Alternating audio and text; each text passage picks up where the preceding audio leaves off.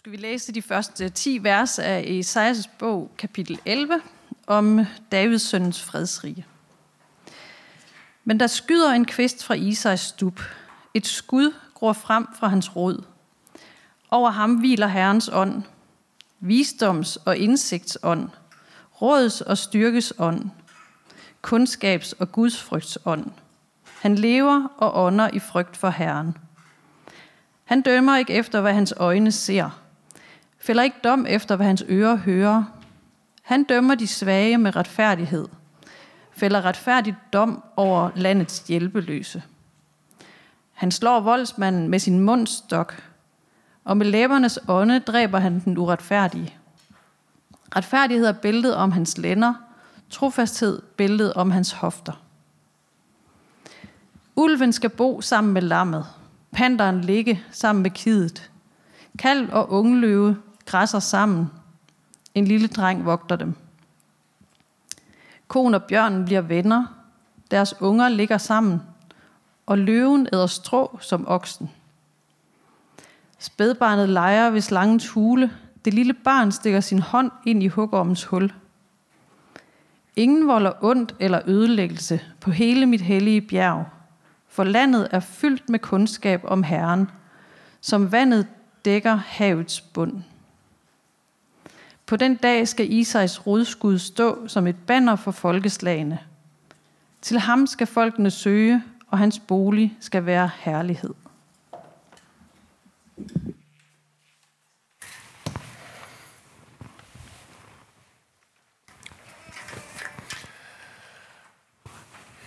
Som jeg, sagde, som jeg sagde, så har jeg givet prædiken i dag titlen Ulven og lammet flytter sammen. Og når jeg sådan lige omskriver den her smukke poetiske bibeltekst til sådan en lidt mere hverdagsagtig version af det samme, så får jeg nemlig sådan en rigtig, rigtig dårlig fornemmelse i maven. Jeg har læst nok eventyr og set nok nyheder til, jeg ved, at ulve de æder, altså lam. Det duer altså ikke det her. Jeg tænker med det samme, at det gælder om at få rykket ud med det samme og få det der lam ud af det her forhold, inden det sker noget rigtig, rigtig slemt. Det skaber billeder inde i mit hoved på alt fra, at det decideret er ulven og lammet, der er flyttet sammen i en lejlighed, og nu lige skal blive enige om, hvordan opvasken den skal tages, og hvor tit rengøringen skal klares. Og det er som om, at lammet altid bliver taberen i det her huslige arbejde, og ulven altid lige har fået gutterne, eller, eller koblet hedder det vel, forbi hele natten, mens de sidder der og ryger og drikker og hyler af månen. Og lammet ikke har en chance for at komme op på arbejde næste morgen. Vi kender det lidt for godt i sådan menneskeversionen også. Det klassiske scenarie, hvor en eller anden alt for sød og mild pige er faldet for en eller anden bad boy. Hun tænker, hvis bare lige, hvis han nu lige, så skal det nok blive godt det hele. Og det er da også synd for ham, man ikke kan finde ud af at vise kærlighed ordentligt og er nødt til at slå i stedet for. Øh, og lige meget, hvor meget vi andre står og skriger ved siden af, så kan man ikke rigtig gøre noget for at forhindre den der katastrofe, vel? Før eller siden, så sker den af en eller anden kaliber. Og alligevel, så er sådan et bofællesskab nogle af nøgleelementerne i, Esajas vision for det her gode samfund. Stedet, sted, hvor alt er godt, hvor ulven bor side om side med lammet, og en hel række andre mismatches, som meget, meget hurtigt ville få en dyrepasser i zoologisk have fyret, øh, hvis man gjorde det sådan. Så hvad er det, der hører med? Hvad er det, der gør, at det her det pludselig er et, et smukt og et godt scenarie? At et lam kan flytte sammen med en løve, uden at det får fatale konsekvenser for det lille lam. Det er det, vi skal prøve at få, få greb om i dag. For som vi før har snakket om, så handler Isaias' vision og hans ord jo ikke bare om en eller anden fjern fremtid altid. Øh, som jeg, øh, jeg tror faktisk på, at Isaias han også mener, at det her, det i en eller anden grad er sådan, vi skal leve i dag. Allerede nu, der er det faktisk et kald til os. Og stadigvæk endnu ikke der er også noget, der først kommer til at virke sådan her, når Jesus har gjort alting nyt. Men nu kigger vi altså lige på allerede til at starte med her. Og det gør vi blandt andet, fordi at Jesus også synes, at det her verdens dårligste idé om at lade ulve og lam øh, bo sammen, at det er verdens bedste idé. I Lukas evangeliet kapitel 10, øh, der er det blevet tid til at se, om hans elever, hans disciple, nu har forstået budskabet og kan klare sig selv. Så han finder de 72 dygtigste af dem, og de bliver så sendt ud i hold på to og to. De må ikke pakke en taske, de må kun gå i det tøj, de lige har på.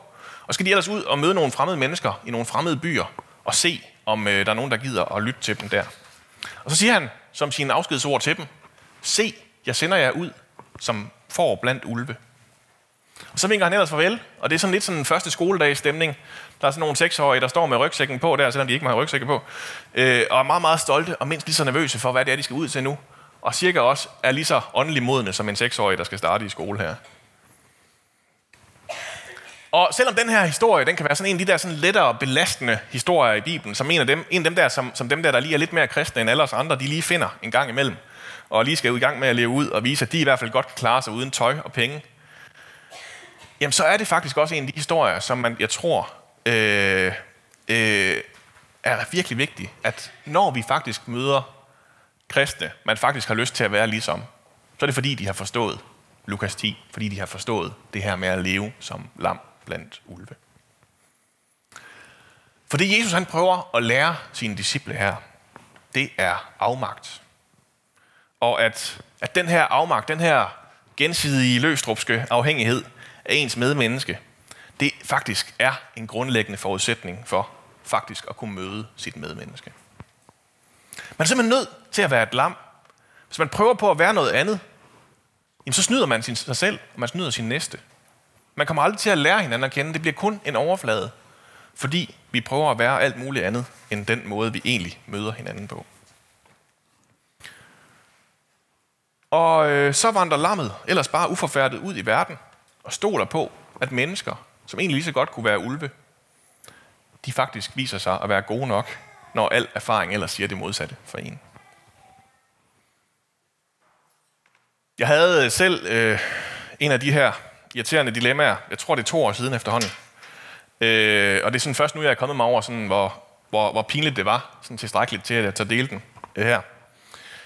Der kom en, øh, en mand ind i kirken og præsenterede sig som Alex.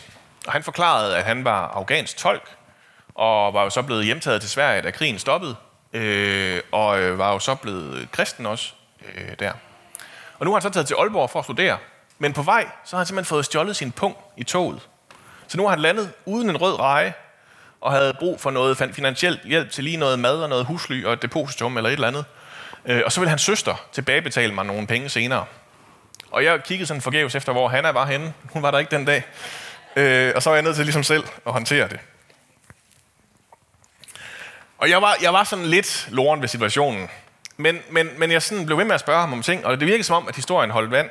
Øh, han havde været nødt til at flygte, krigen var stoppet, og der var, der var, man kunne se traumet i hans øjne også. Øh, han havde været meget taknemmelig for den måde, den svenske kirke havde taget mod ham på, hvor der ligesom var diakoner, der også hjalp folk med at komme ind og få hjælp, hjælp også med finansielle behov. Så han var jo selvfølgelig vandret ned til en kirke med det samme som det første, da han så var kommet til Aalborg og havde fundet ud af, at han stod der. Så jeg endte med at gå ned med ham sammen til Kennedy og sige, okay, så får du 1000 kroner, men det er altså også alt, jeg kan spare her. Og den blev han meget, meget taknemmelig for. Næste dag, så ringede han igen. De var brugt. Han skulle bruge 1000 kroner mere. Øh, og så, sådan lidt modvillig dansk, så gik jeg alligevel derned og gjorde det. Tredje dag, så skulle han lige bruge 1000 kroner mere øh, igen. Og øh, jeg tænker også, at han kan fornemme på det her tidspunkt, nu synes jeg også, det var ved at være nok, så han, han stod, mens jeg stod og hævede, så stod han og snakkede i telefon med sin øh, søster imens, som var lige ved at finde ud af, hvordan den her overførsel skulle fungere. Øh, så jeg kunne ligesom være tryg ved, at de var på vej, de penge her. Øh, så havde jeg fri om mandagen, så der, der lød jeg simpelthen lige telefonen ringe med god samvittighed, som jeg plejer at gøre. Øh, og så hørte jeg aldrig fra ham igen. Og jeg så heller aldrig de 3.000 kroner på min, min bankkonto. Og det var, det var ret nederen. Og det er altså mit eksempel til efterfølgelse i dag. Så I kan bare komme op her bagefter, hvis I gerne vil låne nogle penge. Så, øh, så finder vi ud af det.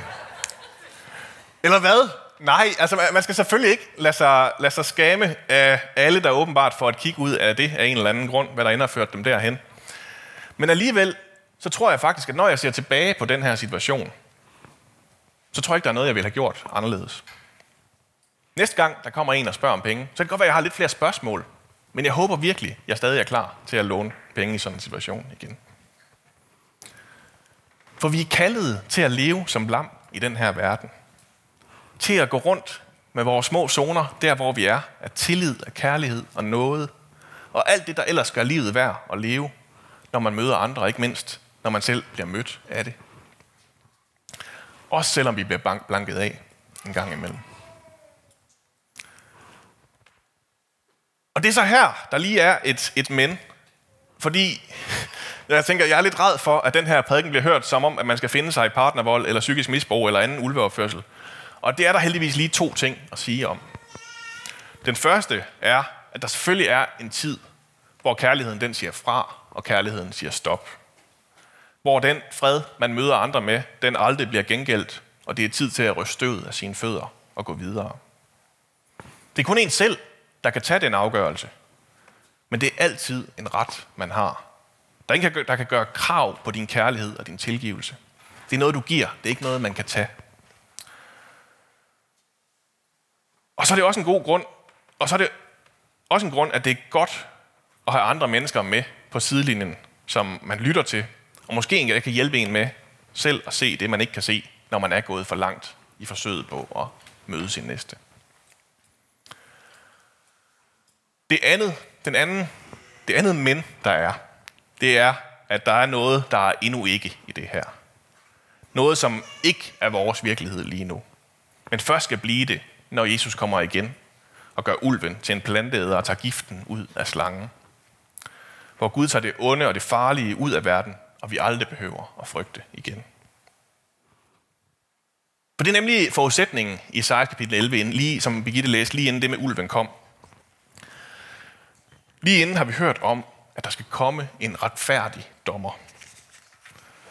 Noget, som, når de har hørt de ord, har ramt dybt ind i den gennemsnitlige israelits øh, store, store suk i 740 Kristus.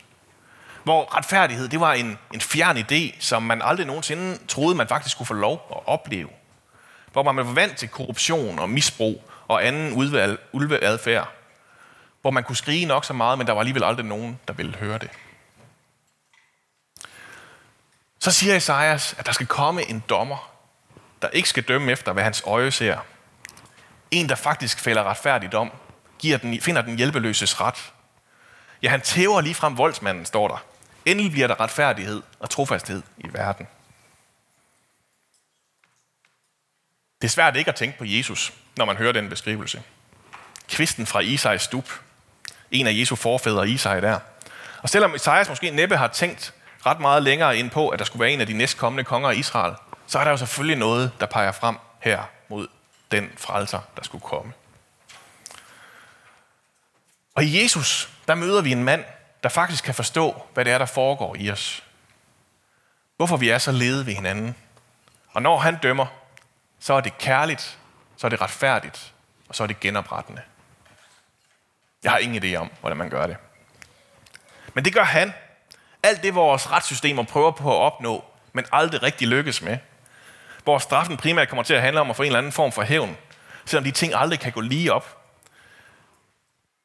Det lykkes hos Jesus. I hans endelige dom, der bliver det både retfærdigt, retfærdigt på den måde, at jeg oplever, at tingene faktisk er faldet på plads, som de skulle. At jeg har fået den ret, den tilbagebetaling, hvad vi nu kalder det, som jeg skulle have. Selvom det nok næppe kommer til at være det, jeg forventede, at det skulle være. Det bliver kærligt. Både med kærlighed til mig og til den, der forbrød sig imod mig. Så jeg er ikke i tvivl om, at Jesus er på min side. At han elsker mig. Han græder over forbrydelsen, der skete. At det skulle ske imod mig. Og at der ikke er noget, han ikke vil gøre for at gøre det godt igen. Han vil faktisk dø for at gøre det godt igen. Og så er Jesu dom genoprettende. En dom, der faktisk gør, at vi kommer videre at det ikke handler om, at forbryderen han skal holde fast i et fængsel for evigt, og jeg sidder tilbage i mit eget mentale fængsel imens, fordi jeg heller aldrig kan give slip på det, der skete. Øh, og er mindst lige så fastlåst i det hele. Men en dom, som faktisk fører til, at forbryderen forstår, hvad det var, han gjorde. Forstår at vende sig væk fra det, han gjorde. Finde en ny måde at leve sit liv på. Finder ud af, hvordan man lever sit liv i kærlighed og retfærdighed, i stedet for dets modsætning. Og hvor jeg også får noget lov til på ny at leve mit liv i kærlighed og retfærdighed. Jeg glæder mig. Og indtil da, så lever jeg stadigvæk som det her lam. Ikke som et grænseløst lam, det, og det, men, men, men som et lam. Og det kan jeg, fordi jeg ved, at Gud i sidste ende er den, der står for retfærdigheden og kærligheden og genopretningen i verden. Og det er ikke mig, der gør det. Jeg er med på missionen, men det er ham, der får det til at ske. Henry Navn, øh, som var en øh, populær Harvard-professor, indtil han fandt ud af, at han faktisk ikke rigtig kunne holde til at være en populær Harvard-professor. At han kom til at gå alt for meget op i, hvor godt folk de kunne lide hans bøger og hans undervisning. Øh, at det simpelthen ikke var sundt for ham at leve i den position længere. Så han valgte i stedet for at flytte ind på et handicaphjem og være med i plejen af beboerne der. Og fandt ud af, at de var fuldstændig ligeglade med, hvor mange bøger han havde skrevet, og hvor mange kloge ting han sagde. De var bare interesserede i, om han var der for dem. Han skriver sådan her, om hvordan vi lever vores liv, om hvordan vi er lam i den her verden. Du har citatet på, ikke også, Josse? If you dare to believe that you are beloved before you are born, you may suddenly realize that your life is very, very special. You become conscious that you are sent here just for a short time for 20, 40, or 80 years to discover and believe that you are a beloved child of God. The length of time doesn't matter. You're sent into this world to believe in yourself as God's chosen one, and then to help your brothers and sisters know that they are also beloved sons and daughters of God who belong together. You are sent into this world to be a people of reconciliation. You are sent to heal, to break down the walls between you and your neighbors, locally, nationally, and globally. Before all distinctions, the separations, and the walls built on foundations of fear, there was a unity in mind and heart of God. Out of that unity, you are sent into this world for a little while to claim that you and every other human being belongs to the same God of love who lives from eternity to eternity. Jeg skal nok lige oversætte det. Hvis du tager tro på, at du er elsket, før du er født, så kan du pludselig indse, at det her liv er meget, meget særligt. Du bliver vidst om, at du var sendt her kun for en kort tid, 20, 40, 80 år, for at opdage og tro, at du er Guds elskede barn. Længden af tiden betyder ikke noget. Du er sendt ind i den her verden for at tro om dig selv som Guds udvalgte, og så hjælpe dine brødre og søstre med at opdage, at de også er Guds elskede sønner og døtre, som hører sammen i er sendt ind i den her verden for at være et folk af forsoning. Du er sendt ind for at helbrede, for at smadre murene mellem dig og din næste, lokalt, nationalt og globalt. Før alle distinktioner, separationer og murene bygget på et fundament af frygt, var der enhed i sindet og hjertet af Gud. Ud af den enhed er du sendt ind i denne verden for et lille stykke tid, for at vise, at dig og alle andre mennesker hører til hos den samme Gud af kærlighed, som lever fra evighed til evighed. Det er sådan, man er et lam. I den her korte tid, vi har på jorden, så er vi sendt for at opdage, at vi er Guds elskede, udvalgte børn. Sendt for at hjælpe andre med at opdage det samme. Og det kan man kun gøre ved at tage på sig og være et lam blandt ulve. Indtil en dag, hvor lammet og ulven kan bo sammen hvor ingen volder ondt eller ødelæggelse på hele mit hellige bjerg, som Isaiah siger. For landet er fyldt med kundskab om Herren, som vandet dækker havets bund. Ja, skal vi bede sammen. Far, må landet, må verden bare fyldes med kundskab om dig. Med at forstå lidt mere af, hvordan du ser på os, hvordan du ser på mennesker, hvordan du ser på verden. Må vi du øh, giver os at leve som blam blandt ulve. Leve i tillid og kærlighed til vores næste. Og selvom der kan være alt muligt andet, der gør i os, at det kan vi simpelthen ikke finde ud af. Må du passe på os i det, må du hjælpe os med også at sætte grænser op. Have folk omkring os, der kan hjælpe os med at sætte de grænser.